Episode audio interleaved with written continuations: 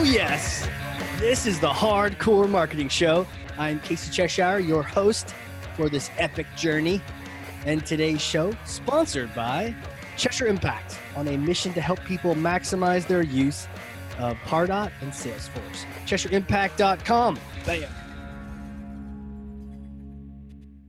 Hey, everyone.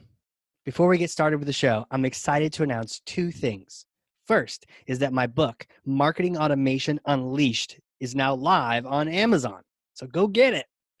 The second thing is we have a new sponsor, qualified.com. I'm going to tell you about them in the next couple seconds here and also how you can get a free copy of my book thanks to them. So, who are these people? Well, Qualified is the number one live chat and chatbot platform for Salesforce and Pardot. Sales reps can have real time, personalized conversations with who? Your hottest website visitors.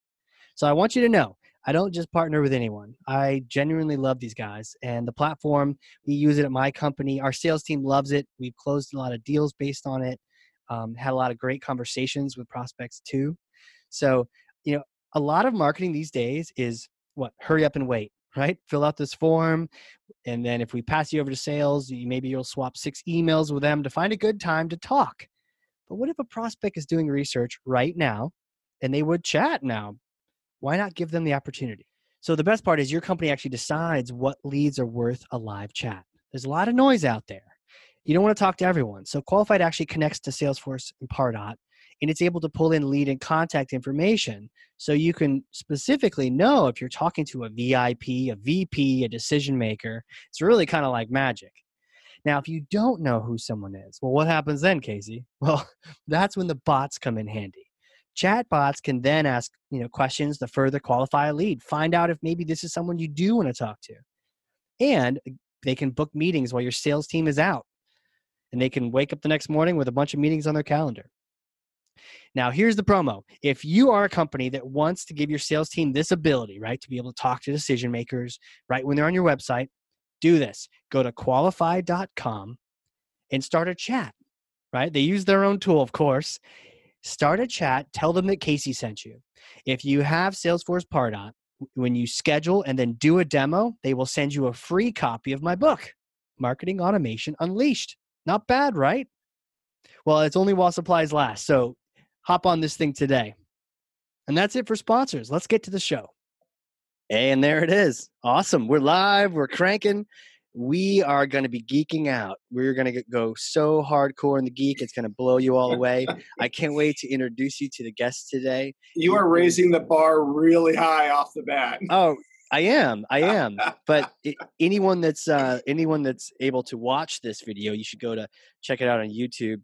Uh, my guest is actually commanding a starship right now with his background. So, um, marketing leader, speaker, and sci-fi geek so much so that he's actually convinced he's 63% robot. Uh, he is also a uh, a well uh, published author of the best damn web marketing checklist period.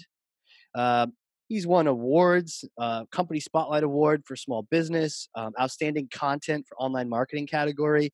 Stoney deGeyter, how are you sir I am good. I don't even know if I can live up to that intro, even though it was about me. I feel like, who is that guy?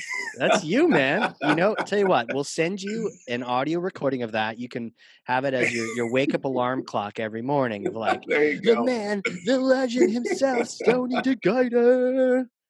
So, yeah, that, that could do that could do wonders for my ego. I don't know if that's a good thing or not. Oh, you need it, man. Everyone needs a little little little pep me up in the morning like that. Right, right. And, yeah. So, hey, thanks for coming on here. This is going to be so yeah. much fun. We're going to be talking about SEO, optimizing for web, and and how search and marketing all tying together. We haven't really talked about this ever, if much at all, on the podcast. So I'm I'm stoked to get into it. And we're going to start the show off the way we start every show. I'm going to pass you this. It's really heavy. All right, here you go. go ahead, take this. It's Thor's hammer. Thor's hammer. It. I'm Go ahead, that. grab that. You got it. Okay. Uh, I got wow, it. you can hold on to it. That's great. He's strong. so take that and smash for me some kind of marketing myth, bogus strategy, or just some misconceptions. You want to set the record straight. Oh yeah, there's so many marketing myths out there. Um, I think one of Uh, my pet peeves is people um, kind of correlating search engine friendly with being search engine optimized. Um, and th- those are two totally, totally different things. Um, I guess not totally. Um, I mean, they're in the same universe of optimization and search engine optimization, but you know, search engine friendly is something that um, is done on the architecture side of the website, on the development side. By and large, it's proper coding and making sure that the site itself is accessible. Okay. Search engine optimized is the other end of that where now we're focusing on keywords specifically we're optimizing content we're really heavily focusing on um, what the content says the uh, calls to action of the content usability of the content and the keyword optimization of that. Um, now there is some overlap where in the process of search engine optimization. Your job is to make a site search engine friendly. Um, but what i see is a lot of web web development shops uh, creating websites and they're selling them as this is a search engine optimized website and it's not it, uh-huh. it might be a uh-huh. search engine friendly website it might have the architecture and it might even come with a baseline of titles and optimized you know meta descriptions things like that but that's not optimized that's just more of the baseline of this site search engine friendly and that's usually the first thing i do um, as part of an optimization project is make the site search engine friendly. Right. Because if it's not friendly, it's not going to get found. Um, right. It's like a starting have, point. Yeah, it is. Okay. Um, but there's so much more beyond that, and where search engine friendly can be a one and done. We have made this site search engine friendly, search engine optimized. That is an ongoing process. It's it's never ending. You know, uh, this is such a great way of describing it because I've heard things alluding to this type of categorization, but it makes total sense now. I have two columns on my notes right here where it's like search engine friendlies on one side, search engine optimizes on the other. And on the friendly side, it's like the dev. You're like, hey, this is the tech. This is the work you do at the beginning, the technical yeah. stuff behind the scenes. The, and, and we, I want to get into it. Um, and then the optimize is like the soft skills. It's like the, the tech skills and then the fuzzy um, people content skills. So do you yeah. want to do you want to kind of dive into friendly and, and beat that up and kind of tell us what that really takes? Yeah, I mean, one, it, it takes uh, development developers who know what they're doing with architecture, um, and there is some optimization technically that should come before. Um, you know, if you're developing a website, I always want to start with the the navigation uh, because the navigation sets the tone for the rest of the site. You figure out what your navigation is going to look like, what the categories are going to be, um, kind of how it's going to lay out. Because if you don't have that from the get go, then somebody else is putting your navigation together and they're just doing okay this looks good hey let's do this yeah. and this and and you end up with sites that are, are pretty clunky on the navigation side or they're focused on the wrong things um, and i still think too many sites do that where they focus on hey you know what? Here's our services here's our products here's our about us page here's our careers page. And honestly most people aren't there for anything other than the products or services. Oh. so that to me is the thing that should be the primary focus of the navigation. Not right. a services link or button but the services or you know the main product categories. That should be the first thing people see so if they land on your site and they don't read any words of content other than the navigation, they know this is the right site for me. This site has oh. products or services that I'm looking for, and then they can dive in. And too many people hide that stuff underneath, you know, behind buttons or clicks, and then they're trying to focus on all this other stuff. You know, and the about us is good, the contact us is good, but nobody cares about you or wants to contact you until they know that you have what they offer.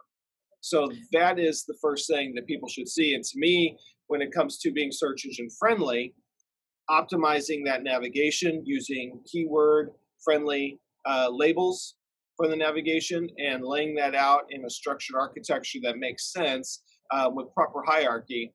Uh, so when the search engines come, they can decipher that and use that to determine the value, uh, inherent value of any of the pages, and the visitors too. They can easily see and go, okay, I'm going to start know, diving in and getting to the information that I, you know, came here for.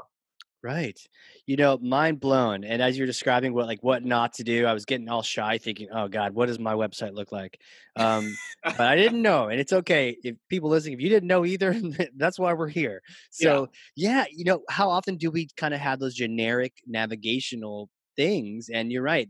It's it's all generic across the top and then we want people to have to go to the next layer to even know what they're looking for. Okay, products or services and then underneath there are the different ones and then yeah. resource and underneath and then it's like oh all the stuff about you no to your point no one really cares like and if they Not do yet. make a way they can they can go find it and you can make it yeah. you know a nav for that but the thought occurred to me as you're describing that yeah put your top level services just up there in that nav so that yep. people can understand what you do. I love that you you like restricted everyone to say, okay, if they just came in and just looked at your navigation, do they know what kind of company you are? Yeah. You know, like that's a really good challenge to think about. And I'm like looking at my own site going, oh no, like what are they going to know?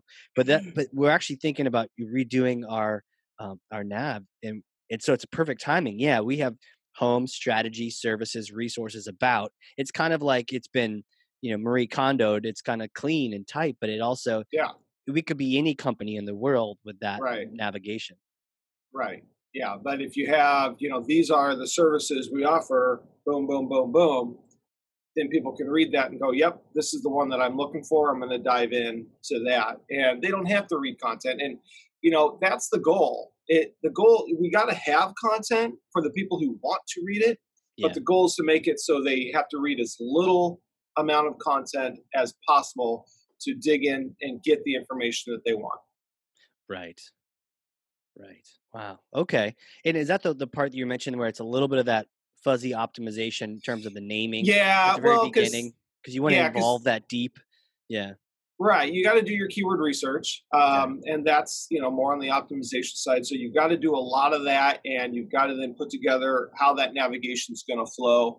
And then it can be coded right. And you want to make sure it's coded right. Um, you know, and, and with the search engine friendly, a lot of it comes down to um, accessibility of the pages, make sure the pages are using the proper coding um, for the content, the headings, um, things like that. It, so it's really, and then, you know, like I said, getting that baseline of not every page says, welcome to my site for the title tag.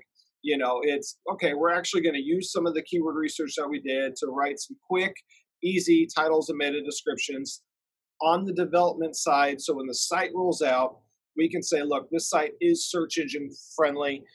It, there there can be some traction getting you know the search engines will get some traction from that it's not a blank slate it's not a mess they can get in there and and start ranking things but then the optimizers can go back in and say okay now we got to fine tune this we got to tweak the content and we got to do deeper keyword research and really hone in on a page by page level right. you know what this has done. But that that search engine friendly is more of the overall global foundation for which the site is you know put out there and hey yeah this this is good. If you do nothing else you're going to do okay. But if you want to do really great now we got to get into the full scale optimization right okay now you mentioned keyword research a couple times mm-hmm. could you just kind of describe at a 10,000 foot level you know for some of us noobs out here for like, okay, what does he actually mean by that? Oh, keyword research is fun. Um, is it um okay? If you think it's fun, then you're the right person to ask this question. If anyone's like, "Oh God, keyword, it's a it's yeah. a beast," but you got to do it. But if you think well, it's it fun, it, it, can be grueling. It can be grueling um, because there's a lot of data that you can pull, and and I've you know seen a lot of people at um, conferences talk about all this keyword data that you're pulling to figure out what keywords you want to use and I, I, do like to keep it simple but mm-hmm. thorough. Um, I do keyword research in two levels. Um, my first level is what I call core terms, and that is just looking through the site um, and finding the one or two word combinations, or maybe two or three word combinations that aren't very specific, but specific enough to describe what it is that you do um, on a uh, product category by product category level. Um, so, you know, for a site that uh, we work with, they sell motorcycle batteries. Um, you know, one category would be motorcycle batteries, another one might be battery chargers, and then another one mm-hmm. might be um, you know other motorcycle other vehicle maintenance products or whatever. Um, and then you know that's that's where you start that base level. You're not getting into the i need a battery for a 1992 honda goldwing. You know that that keyword research is very specific and it that's comes later on, yeah. later. Okay. We're, you're just looking for that broad if somebody says what do you sell? We sell motorcycle batteries. Great. We sell motorcycle battery chargers. Okay great. We sell uh, vehicle maintenance products. And so you're looking at all those combinations that don't get too specific but the broad representation and you figure out and you use that for your navigation you know say okay these are our master categories and then here are our subcategories um, and things like that. So you go okay we got motorcycle batteries as our master category. Um, all right and under that we're going to have honda and yamaha and suzuki and you know whatever and, and going down that list um, and those are all tend to be those core terms that you're using for the broad category and then kind of those other uh, subcategories without getting too too deep Right. into it and and once you have that then like i said you put together your your navigation and you maybe just write some quick title tags and descriptions um, things like that A- Anything different between like selling a product versus selling a service, or is it the same process for for both? You know, it really is the same process. Um, the the big goal with the core term research is to get outside of what you know Uh-huh. and you know what you what the terminology is that you use for your product or service, and figure out what the customer calls it. Right.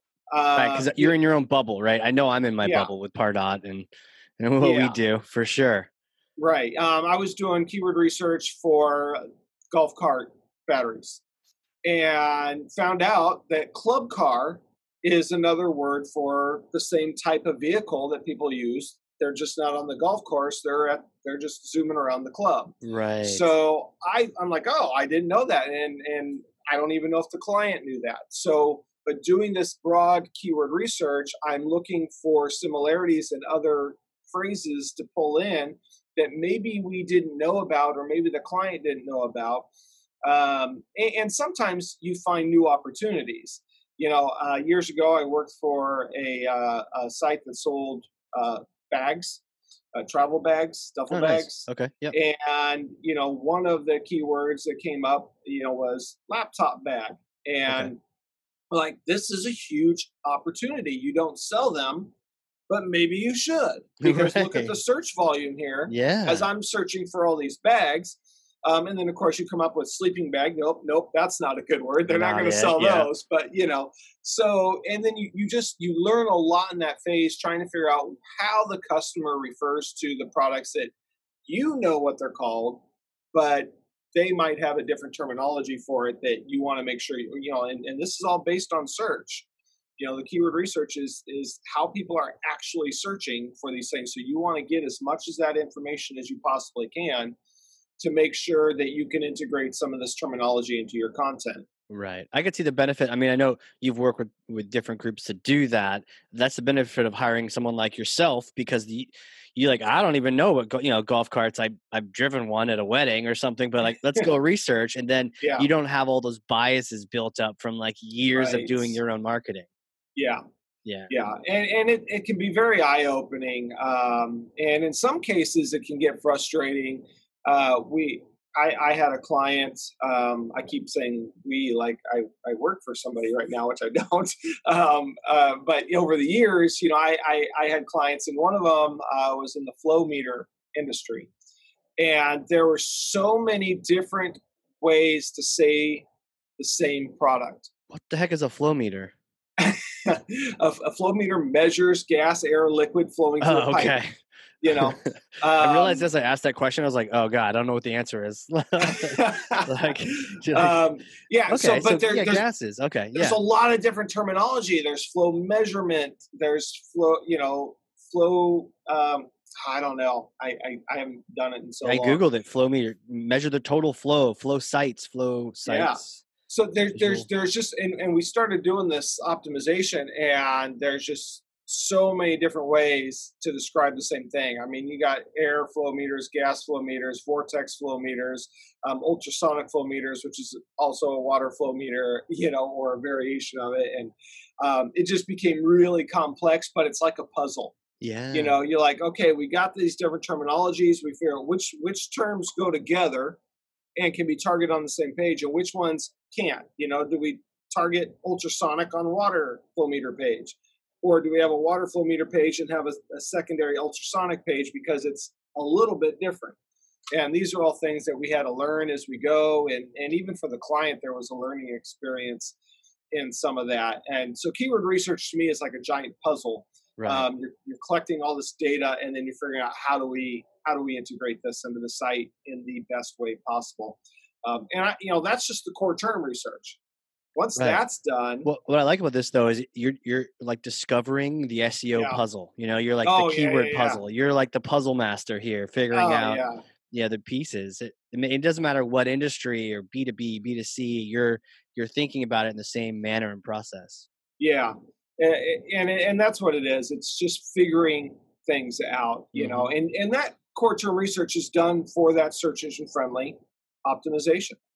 Um, and then once you get into the search engine optimization um, aspect, that's where you do what I call the deeper phrase research, where you take a core term, plug it into one of the tools, and you find all of the keywords that are searched using those two words or three words in the core term. It gives you like the longer searches that are that involve yeah. those two. Yeah. And and then sometimes you can get thousands of words because and some of these are, you know, long tail questions and things like that.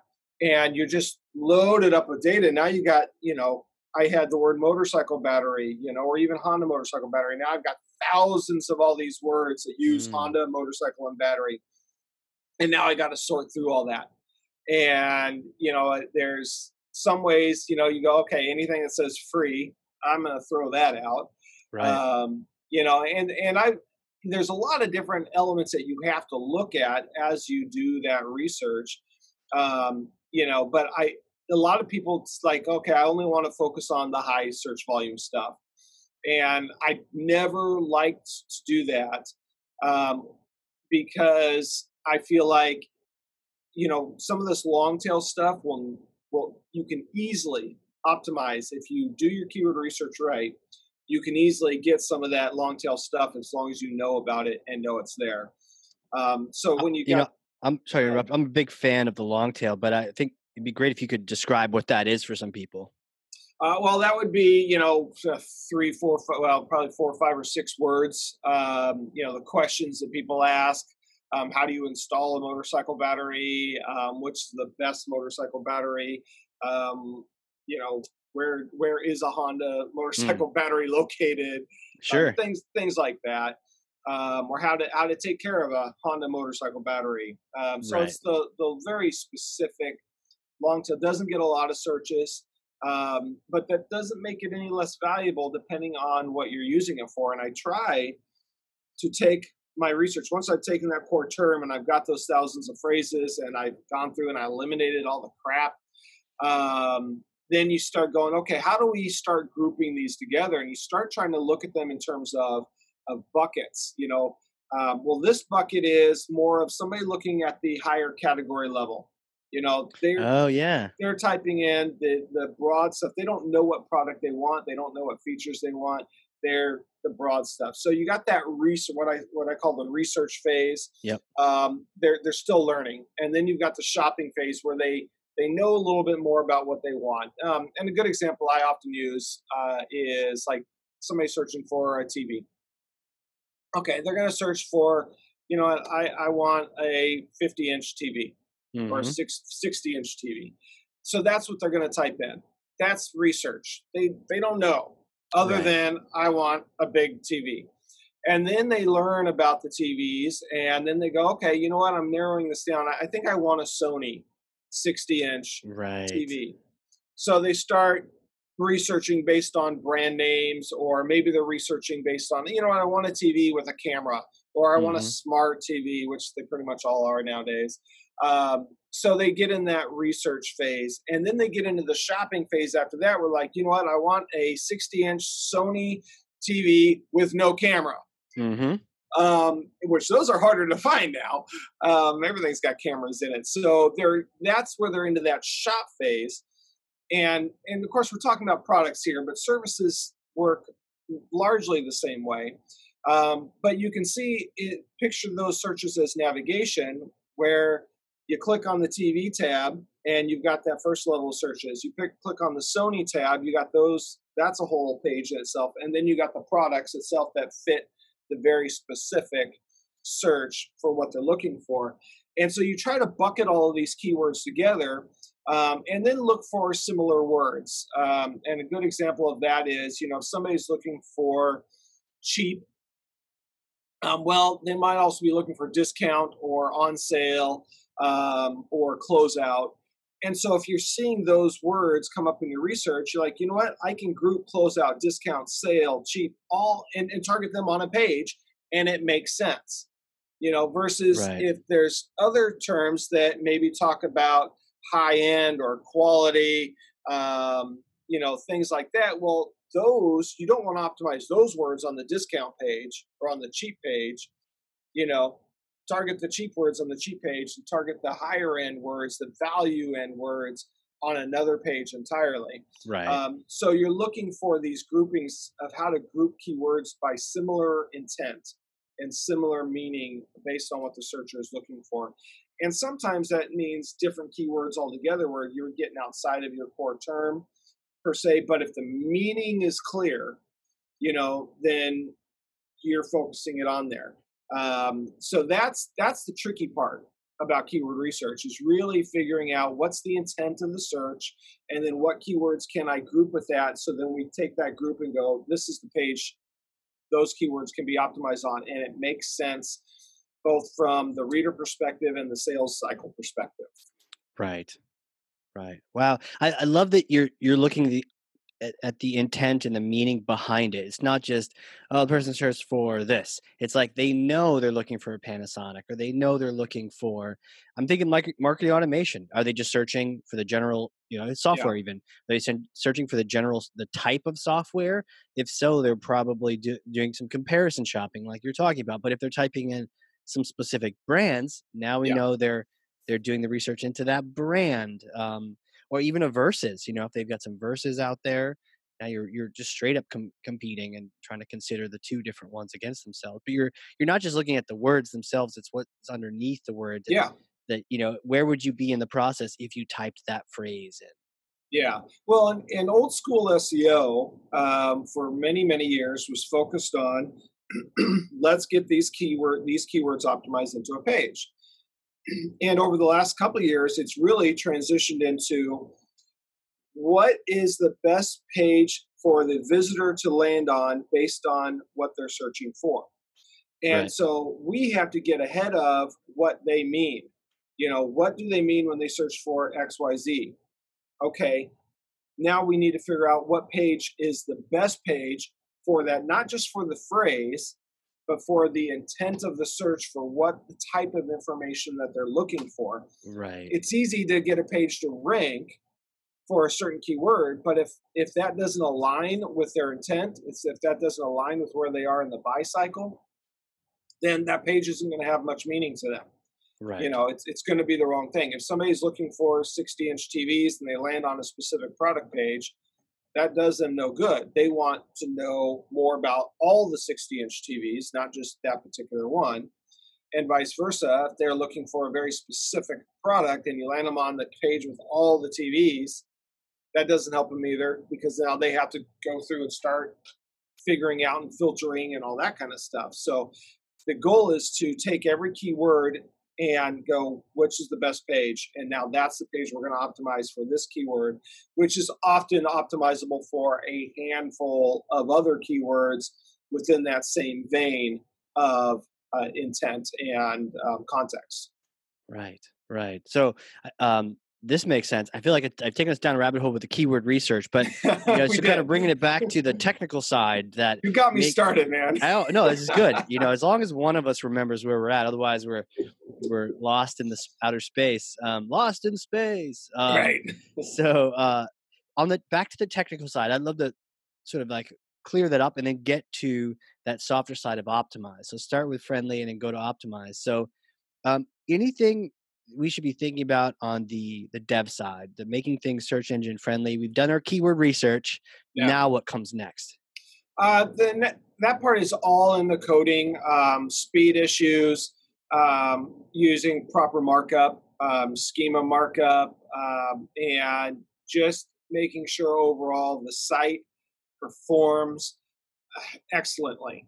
You know, um, you have to use the right headings in the right places. You have to use the right um, HTML markup, and then schema is a big part of that now. Is getting that schema in place so the search users, when they come, they can see those different elements a lot easier um, than rather than having to try and figure it out.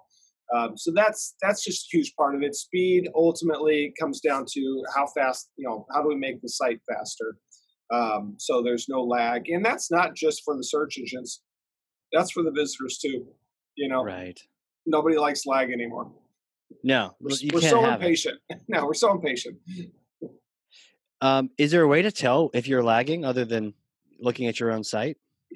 I, I mean, you can run some speed tests. Um, Google's got some tools for that. Okay. You can just do, you know, do a search for speed test, and Google will drop you right on a page that'll do that for you.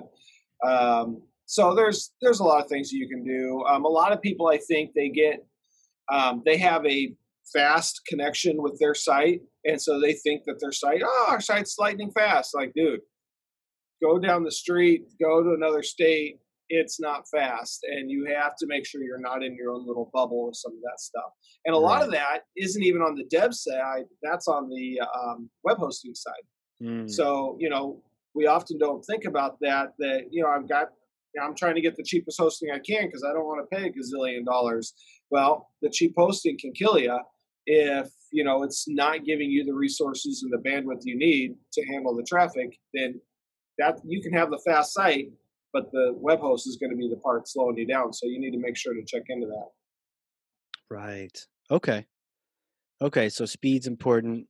Um, and then how do you know if you've, is there a, a checkbox that says you've done this well or haven't done this well? Is there a way to just know? Because people listening are like, oh, oh, dear God, do I know if my site is friendly yeah. or not?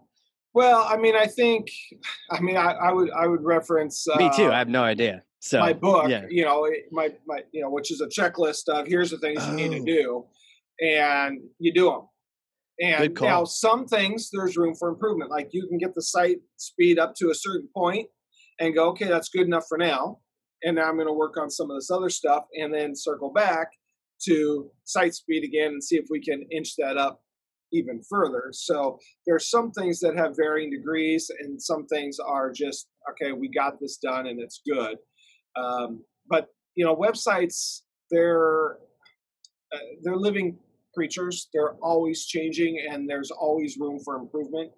Um, so the goal is to improve what you can as quick as you can, then circle back and do it all again. Right. Right. Okay.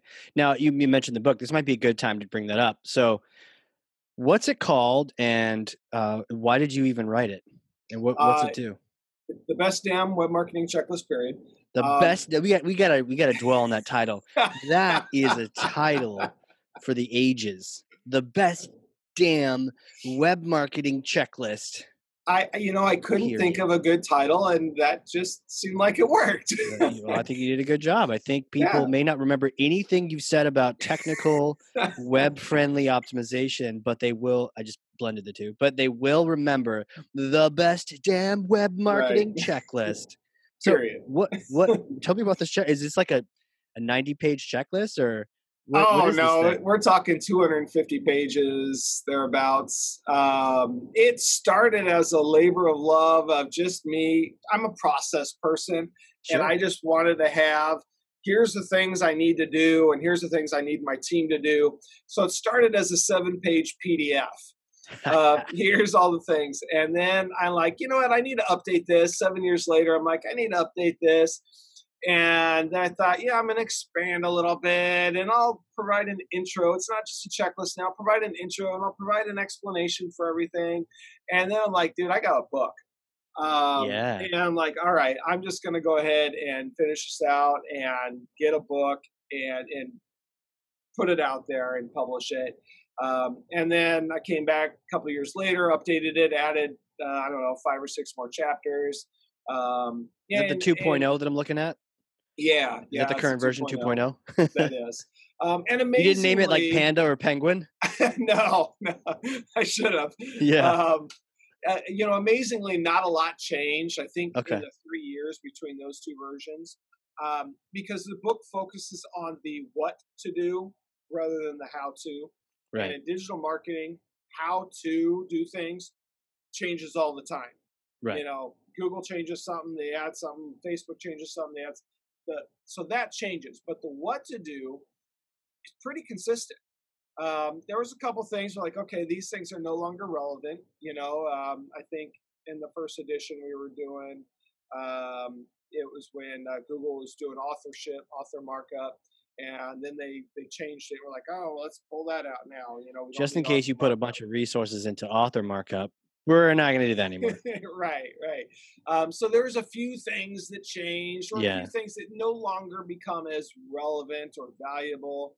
Um, things that we thought, or I thought was important, and many in the SEO community thought was important, it turned out to be, eh, that's not really a thing.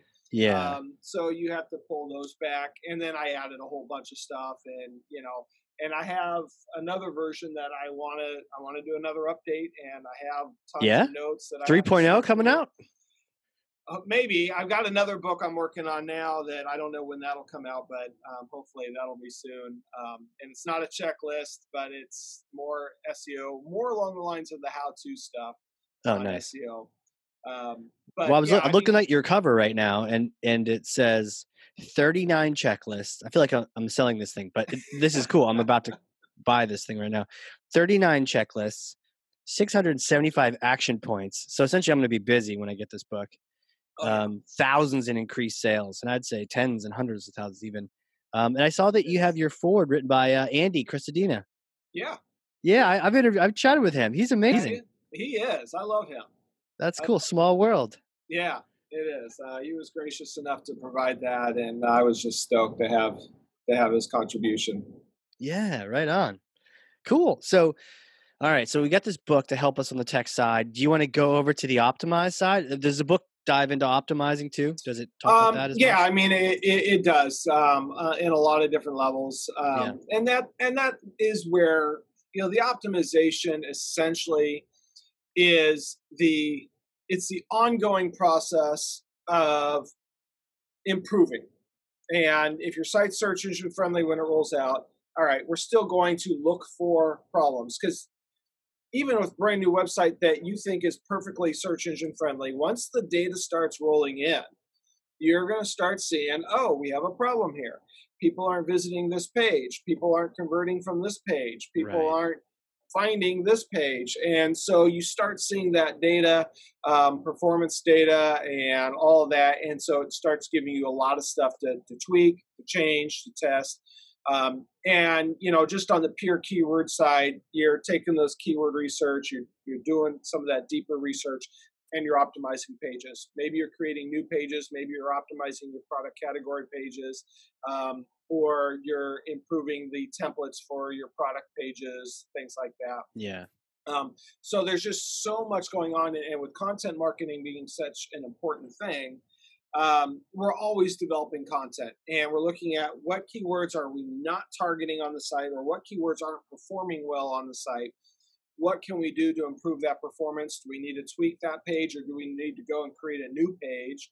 Right. um, you know whether it's a blog post or hey you know what there's an opportunity here to create a new subset of a category for this so that is the optimization process that never really ends because we're, we're collecting data we're seeing how people are finding us and we're going what are the missed opportunities so we need to improve or create new content to get you know take advantage of those opportunities and then running tools through the site constantly to see, okay, hey, we have a slowdown here, we have a problem here, we have an architectural issue here, Right. and you know, for give you a great example. I mean, Yeah. my my website when I had my agency, we know all this stuff.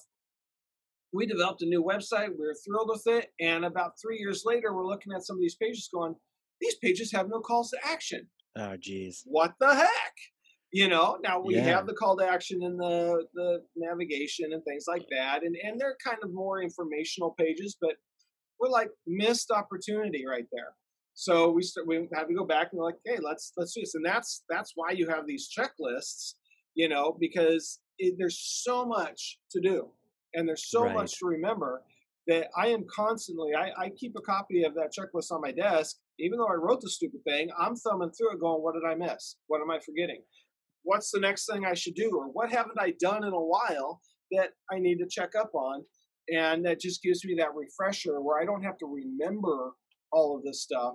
hmm I can just go back to and you know do it. And whether you use a checklist or other kinds of processes, it doesn't matter. The goal is to make sure that you have a repeatable process that you can fall back on and not keep trying to have to remember what to do. Right, right. I could see why the checklist make more make sense. I mean, sometimes you're like, oh, I don't want to read a bunch of checklists, but actually, sometimes you don't want to read a bunch of words just to know what what are the to dos you need to get done. Yeah. that makes sense. Yeah. So Very I mean, it's just an ongoing thing, constant. Constantly, and and uh, I know you've finished some projects, so you're available. So, um, would this be something where you could take a look at? I mean, obviously, I'm going to ask you offline. I'm going to ask you to take a look at our site um, for sure. But is this something you would consider um, if you have the bandwidth for it to take a look? You know, some of the listeners have oh yeah. sites they're not sure. Are they friendly? Are we optimized? You could maybe take a peek at it. Oh yeah, I mean, I, Yeah. I am between jobs right now, Sure. um, and so technically I'm available for consulting work. Um, anybody wants to hire me to do a site review or ask me questions and just get some feedback, um, I'm there. Or if you're in a in a company that needs a high end SEO, I'm your guy. Um, so feel free to reach out. But uh, yeah, I mean, I I love this stuff, you know. And Yeah. anybody who says, "Hey, can you help me out?" I'm like, uh, "Yeah, I want to do that. I want to help you. I want. I, I love finding problems and going, here it is, and here's what you got to do, and that's going to fix your problem." Yeah, to your point, uncovering the puzzles, right, of what's Oh, yeah. happening here and there. Um, question for you, because I know you're you're looking at things, you're all, researching things all the time. You know, marketing's constantly changing. Obviously, SEO is changing a lot. What's exciting you these days about marketing? Do you see anything coming around the bend? Do you see any changes happening where you're like, oh, I, I think I know where this is going, or you just got maybe it's new tech or tools or strategies that are happening? What what's kind of exciting for you out there? Um, you know, I'm interested to see how AI Yeah, uh, factors in. Um, I'm very, very skeptical about it because I mean, what happens when you put AI against AI? you know, there there has to be a human element, and we're seeing a lot of tools pop up. Say, hey, we use artificial intelligence and get this and this and this. And I don't know if those things really are artificial intelligence, quote unquote, um, Right. versus just a, a good learning algorithm. I think those are two different things. Um, you know, but uh, AI is is going to be important in the marketing. I think it will be another tool, um, but I don't think we can ever turn marketing over to it Yeah. because that's when it's pure AI against AI, and I don't think they can win. Right. know. Reminds me of that war game show. Remember that? How many Yes. players of the game? Zero. what? Who would have thought we'd make it zero? Zero humans. And then it's like the computer versus computer launching missiles this and way that way. It's like no one can win. Oh, the computer shuts down. exactly. Movie Um, ends. so yeah, so there's always going to be the human element that's Right. necessary. Um, you know, because I don't think even AI can quite, at least not for a while, um, quite mimic human behavior or even understand it to a degree that we can. Um, it can look for patterns, um, but you know, we're human. We we throw the patterns out the window half the time. it's you true. know? You know, it drives me crazy that the word a uh, the the acronym I guess gets used AI because I think we're really talking about is more of that augmented, you know, where we're we're we're getting assistance finding patterns. Yeah, Uh, we're learning how what patterns maybe lead to results as opposed to you know um, ex machina or something actual ai breaking out of the house. Oh wait spoiler. Yeah. Um, you know it's like it's not it's not that it's not you know tron coming to get us it's it's just um, a smarter you know, program that actually could be a little bit more a little bit a little more intuitive maybe or maybe just it, the patterns it's looking for can be more expanded than maybe our, our narrow focus might yeah be. it's funny you said that because um, and i'm writing a sci-fi novel it's about oh, time yeah? travel um, and at the end of the book i mention uh, oh my god you're not going to spoil the book for us right now no, no no no okay um, I just mentioned this uh, device that has artificial intelligence built into it, and my beta reader's like, "Oh, I was with you until that, and that just kind of that was a step too far." And, really? and I got it, and because it wasn't that kind of sci-fi, it was more of a real world grounded sci-fi. And then just mentioning the artificial intelligence, it it conjured up this image of okay, this machine is self-thinking and all that. Magical. It's like that's not what I meant. So I had to go back and it's like you know, it's like a mild form of artificial intelligence. You know, it's not right. it's not a conscious machine. It's just a learn, and I had to rephrase it as like a learning algorithm um, because it was wow. just because it was the the book is so based in reality. That was one step that just took it into oh now we're in now we're in real sci-fi. right. Know? Yeah, um, now, or like real fantasy, right? Yeah, uh, yeah. Science fiction over into fantasy. Oh, it's this thing, and it does. You know, it's not even plausible or possible that it was doing that. Right. Um, right. Versus that's interesting that, that the readers kind of like, oh, okay, this is just yeah. some. All right, now it's cheesy. You yeah, had me till they out of that realm. They believed in time travel, right? right. oh, oh, you went back in the thread that. of time, space time. Yeah, you manipulated space time. I understand. Yeah. But then AI, give me a break, yeah, Stoney. Yeah, no, Come we're not, on, we're not going there with you. yeah. Wow. what was your first reaction? Were you like, "Come on, guys," or did you kind of you kind of got it when they? No, I did because I was I I had the same thought when I was writing it, and right. so when they vocalized it, it was like, yeah, I I'm with you. So I just had to reword that so it wasn't quite so fantastical. That's right. That's right. you know, I remember playing uh, back as a kid, like a Dungeons and Dragons, and I had a boomerang that I just decided to make AI with an intelligence of 18. It was a boomerang um, for no reason other yeah. than uh, yeah. So so magically transported yeah your whole story into like right. casey as a teenager just yeah. making up stuff. Um crazy. So so when's the book i mean uh, i don't i don't want to like when's the book come out you think? Are you still work in progress or? It's still work in progress. I'm in what i'm hoping is the final edit. Um, right. I've, I've thought that before. Um, the problem is i'm i'm a new fiction author. Um, so i'm still learning stuff Oh, and, Yeah, yeah. Um, so, so, from from all the feedback I've gotten, the book is really good. um, so I, I'm hoping to do the final edit now, and then I don't haven't decided if I'm going to self publish or try and find a um, traditional publisher. I'm looking. I've been looking for a traditional publisher. Um, and I got it's part of a series. I've got two more to write. So if I don't, I guess if I write the next two and I still haven't found a publisher, then I'll self-publish. Right. So that we're talking years at this well, point. just don't George R. R. Martin on me, okay? Oh, don't, I know. Don't have this thing with HBO at halfway done and then just never finish it, and then allow the producers to completely squash the ending. That um, um, my biggest fear because I started the second one, but I keep going back to editing the first one, and I'm so worried that I just won't finish it. And yeah. you know, it's like, oh, I got to. And the I guess what thing that keeps me going forward on that is the idea that I had for the book. It really only happens in the third one. The first two are set up. No and kidding. Now, they're independent stories and they work but i realized i can't execute this story without having this setup and that setup was going to take two other books. Um, so the idea that i have i'm like i haven't even touched it yet. Wow. So that's kind of one thing i go okay i've got to get to that idea got to get that's what i yeah. wanted to write. I'm just writing this other stuff just to get there just to be able to get there you know so Makes that sense. it's exciting Did you ever? Did you ever read The Martian? I did. I love that book. Yeah. Did you? Did you read it before you watched the movie? Did you see the movie too, or? I saw the movie first, and then read the No, sacrilege, Stoney, you're an Oh, I- author. Oh, I I'm a movie guy. I'll, I'll movie watch guy, too. movies all day long. I, I I do read a lot, um, but I I much prefer to watch the movie. Okay, did you like the movie better, Martian, or the book better? Um, I think I like them equally. Okay. Um, I mean, there are some things in the book that that weren't in the movie as per usual, um, but the the movie is just it's so well done.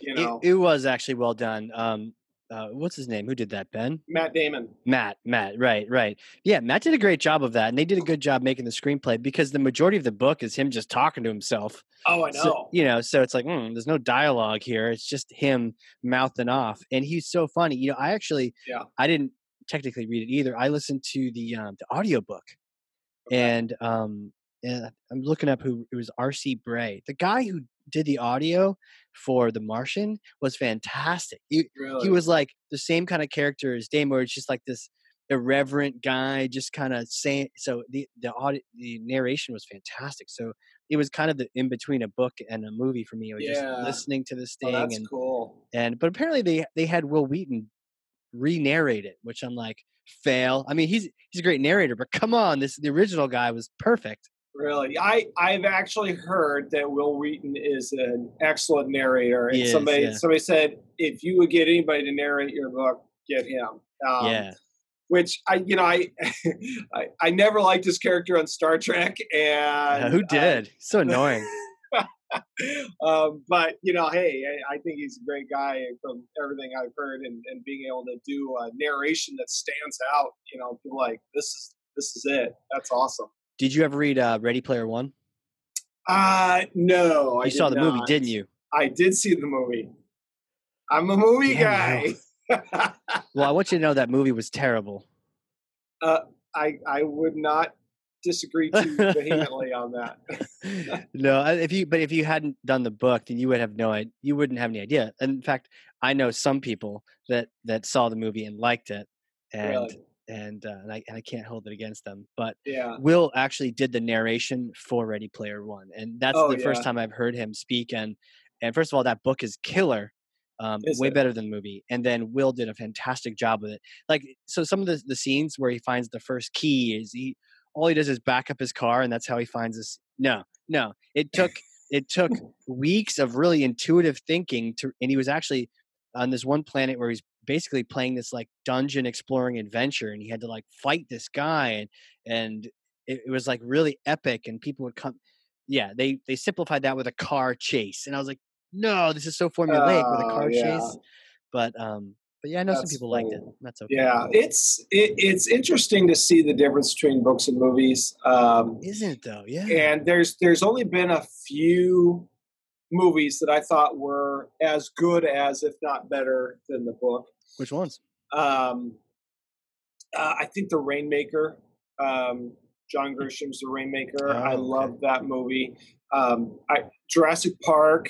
Um, I, obviously, that movie's awesome, Great and movie, classic. The, the book is great too. I mean, I, I would say the book is better. Um, but here's one for you. You've seen The Princess Bride. Yeah.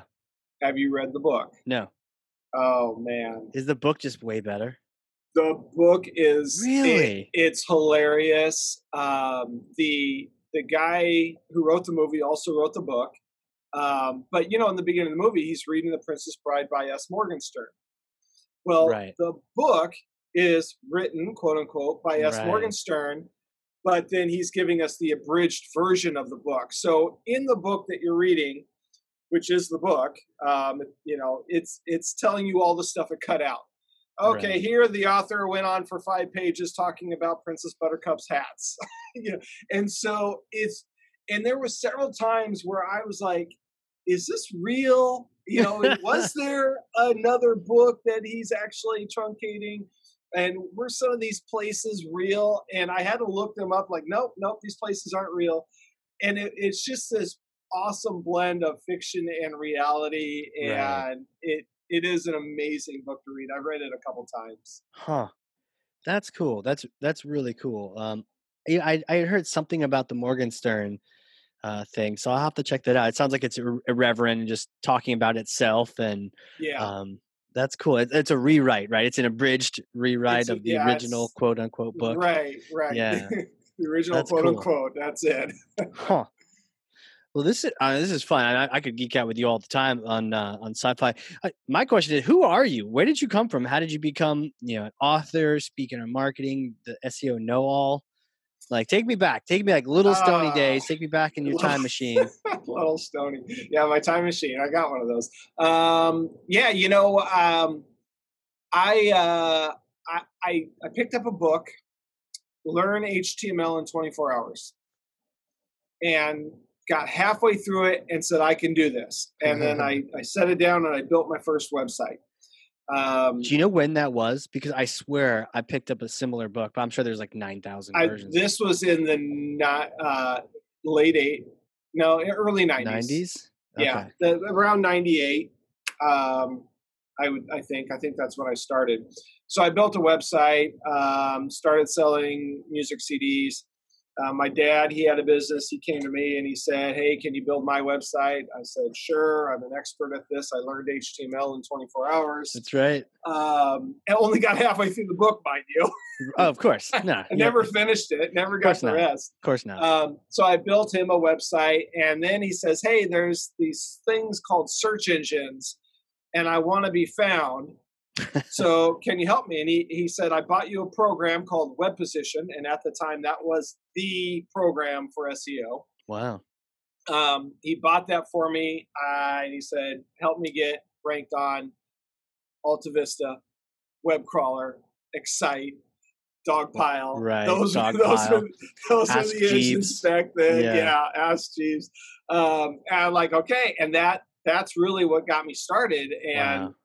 Uh, you know, because I'm like, I'm not a great designer and I'm not a great coder in the sense, that, you know, the databases were starting to become an important part of Yep. websites. And I'm like, that's just not my thing. But this marketing thing, I, that I can get my head around.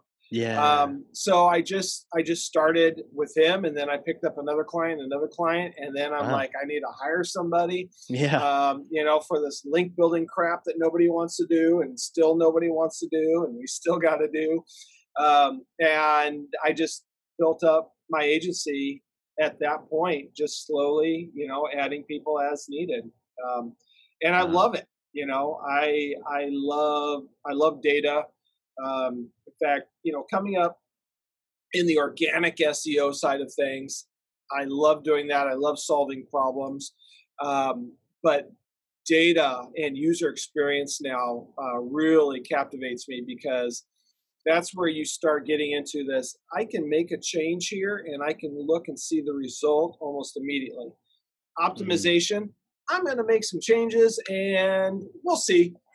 Give we'll us see. a give us a few months. couple months. You Yeah. know, we'll see if it cha- anything changed. Right. You know, I'm gonna add some links. We'll we'll see if that did anything. But when you get into user experience and you see how people are reacting Yeah. with the website, I love that. Okay, we're gonna make this change. Mark that. Let's follow it in two weeks. All right, here's the change. Here's what here's what happened. Here's what people are doing. It's like, oh, I love that. Um, and so that's that's one of my favorite things now. That makes sense, right? Because you actually get the results. I mean, the Yeah. worst part about the SEO is like, yeah, Google will get to it at some point. Yeah. Well, and that's that's where I love you know paid advertising, which I have Yes. never done myself, but you can get the results immediately. and Oh, yeah. I just I I've always envied the PPC people. Yeah. It's like, man, you suck. You get results now. yeah, they get the instant gratification from that. yeah, yeah. Or And, not, but uh, at least they know it didn't work, right? As a, But, yeah, but a lot of times people will wait, you know, months to get their SEO traffic to come in. It comes in, it's the wrong traffic. yeah, So I've Yeah, seen a lot of people use, you know, AdWords to kind of help inform the keywords. and- right. Oh yeah. It's like, yeah, hey, Yeah. look, traffic went up, but conversions went down. So I screwed that one up. All right, give us another three months. right. it's Oh, like man. undo, undo. Man, for sure, for sure. Uh, so, so you just got in this path of just doing marketing, Yeah. Yeah. and you've been doing that ever since, never looking back. Just uh, You you haven't been like, oh, I wish I was a drummer. You're like, nope. Um, I wished I was a an author. How about that? Um, and you made it happen. Well, I'm, I'm working on that. Um, I yeah, I, I, wrote a book and writing another one. We wrote a and so- nonfiction book. So tell me the tell me your your take because when I was writing my book, by the way, it's on Amazon right now. Marketing Automation Unleashed. Just kidding. So uh, um, uh, I, I found though, thing. as soon as you're an author, you probably experience this. You people like, so what are you up to? You're like, oh, my book's on Amazon. You want to go check it out? you're like, oh, shameless plug. Like, oh man, I've become that guy. Like when when when people have kids or puppies, they're like, here's like nine photos of my puppy. Sorry, you know, it's like here's nine mentions of my book. Sorry. exactly. Um, you know what? I, I have always. It's like I will give you my book. Just go on Amazon and write a freaking review. Write a review. And for how sure. many people are like, oh yeah, absolutely. And that's the last you hear of them. I've been guilty of that. I, I said that to someone, Samantha, shout out. I told her I would, and I did yesterday. So ah, there you go. yeah, but I, I hear you're like, oh yeah, oh man, but it burned. It kind of like you know, you're like, oh, you know, it's in your soul going. You Yeah. told her you would write that review, so Oh, well, I'll tell you my favorite review that I got on Amazon. They've since took it down. no. Um, oh, it, it said sucks. oh, I'm glad you took it. That it was down. it. That was it, and that, that was my favorite review because I am a big fan of negative reviews used to reinforce the positive. When I go to Amazon and I'm looking at re- reviews, Yeah. I go to the negative ones. I'm like, if you can't talk me out of buying this, I'm in. Oh, know, interesting. So when That's a good point. when they wrote sucks with nothing else, I'm like, one, that validates all the other five star reviews that I got because yes, they does. couldn't they didn't talk anybody out of buying it with that review. I was like, and I was so mad when Amazon took that down. I was like, no, put it back, put it back. Yeah, you're right. I definitely have looked for restaurants and okay, five, five, four, four. But I'd go and I'd look to show me the ones and the twos, if there are any. If there Yeah. if there aren't, it's weird. But if there are, you're like, uh, uh, is this person crazy? You know, like Yeah. just oh, this sucks. No, they're like, you know, I had this for the first course, and the person sounds completely reasonable, and you're like, oh, okay, maybe I don't want to go here. But if they sound crazy, you're like, oh, that's a crazy person. Let me go Yeah. check out some other reviews. So Well- that's that's a good point. Yeah, and if all somebody has is four and five star reviews, you tend to not believe them. You're like, True. okay, they've just been sending their friends and family there. You True. know, loading that up. They gave everybody a copy of their book and said, you know, go review it. Right. Have you ever been Um, to Nassau in the Bahamas? no. It's but kind of a it's kind of a weird place. Uh, I'm sure there's some nice people there. I've met a few of them, but it's also uh, it's like a boat town. A lot of those cruise ships come in, and I'm Uh, and I was looking at different places and things there. Uh, family were doing a cruise coming up, and um, and there's this one hotel in Nassau where you get a really well written thing saying, "Look, I stay at Hilton's all the time, and I would never stay at this place ever." Like, and here's why. Here's what happened. Here's what happened. Detailed, right? And then you see this flowery thing. Um, the staff was accommodating so very much, and you're like, whatever. Get out of here. So fake. Yeah, I mean, So and you got to realize everybody has a bad experience somewhere, even at the best Right. places. You know, and, and as a a- as an author or wannabe fiction author, I, I'm very tight with a lot of uh, indie authors on Twitter. And one of the things people often say is, you know, if you get a negative review of your book, go look up your favorite book and read the one star reviews. and give, gives you context where this is my favorite book of all time, and here's somebody's trashing it. You're always going to get that. You know, you're always going to get a negative review of your business. And a lot of times, and for, you know, our audience watching this or listening to this right now, it's how you handle that negative review. You know, Right. a lot of times if you have the opportunity to go back to that person and say how do we make it right i'm sorry you had a bad experience i'm sorry this didn't meet your expectations what can we do to make it right that in itself if i see a negative review followed by and then they did this that to me is gold you know because Yeah. everybody has a bad experience and if somebody can make if they show that they're care enough to make it right you've got a winner You know, uh, so right as you as you just said to do that, I did that, and there are people that are shooting all over this book that I've listened to like five times. Um, they're like, it's not a whole story. I'm like, what are you talking about? It's not a whole story. It's definitely a whole story. you suck. Oh, I can comment. Oh, you can comment on other people's reviews. yes, you can. Burn. Yes, you Get out of here, troll. This book's fantastic. You know? right. Let me know if you need any need any muscle on your reviews. I'll I'll, I'll swoop by be like, no, you suck. right now you know i'm lucky i've got mostly four and five uh, my, my Uh. next favorite one which i think is still there was a three star review and it said it's more like a checklist than a book And i'm thinking huh yeah yeah it is it's Yep. it's it's a digital marketing checklist it's in the name it's right there in the title It- It's a yeah, checklist. we literally called it a book full Yeah. of checklists. So I, I don't know how to meet your expectations Yeah. other than that but okay three stars whatever You know, it, it says there is a one star out there somewhere, but none of them come up when I search Oh, for, yeah? for your book. They must that must have been that one that sucks Oh. got deleted. So you don't you don't have any two stars either. So Yeah. you're doing something right.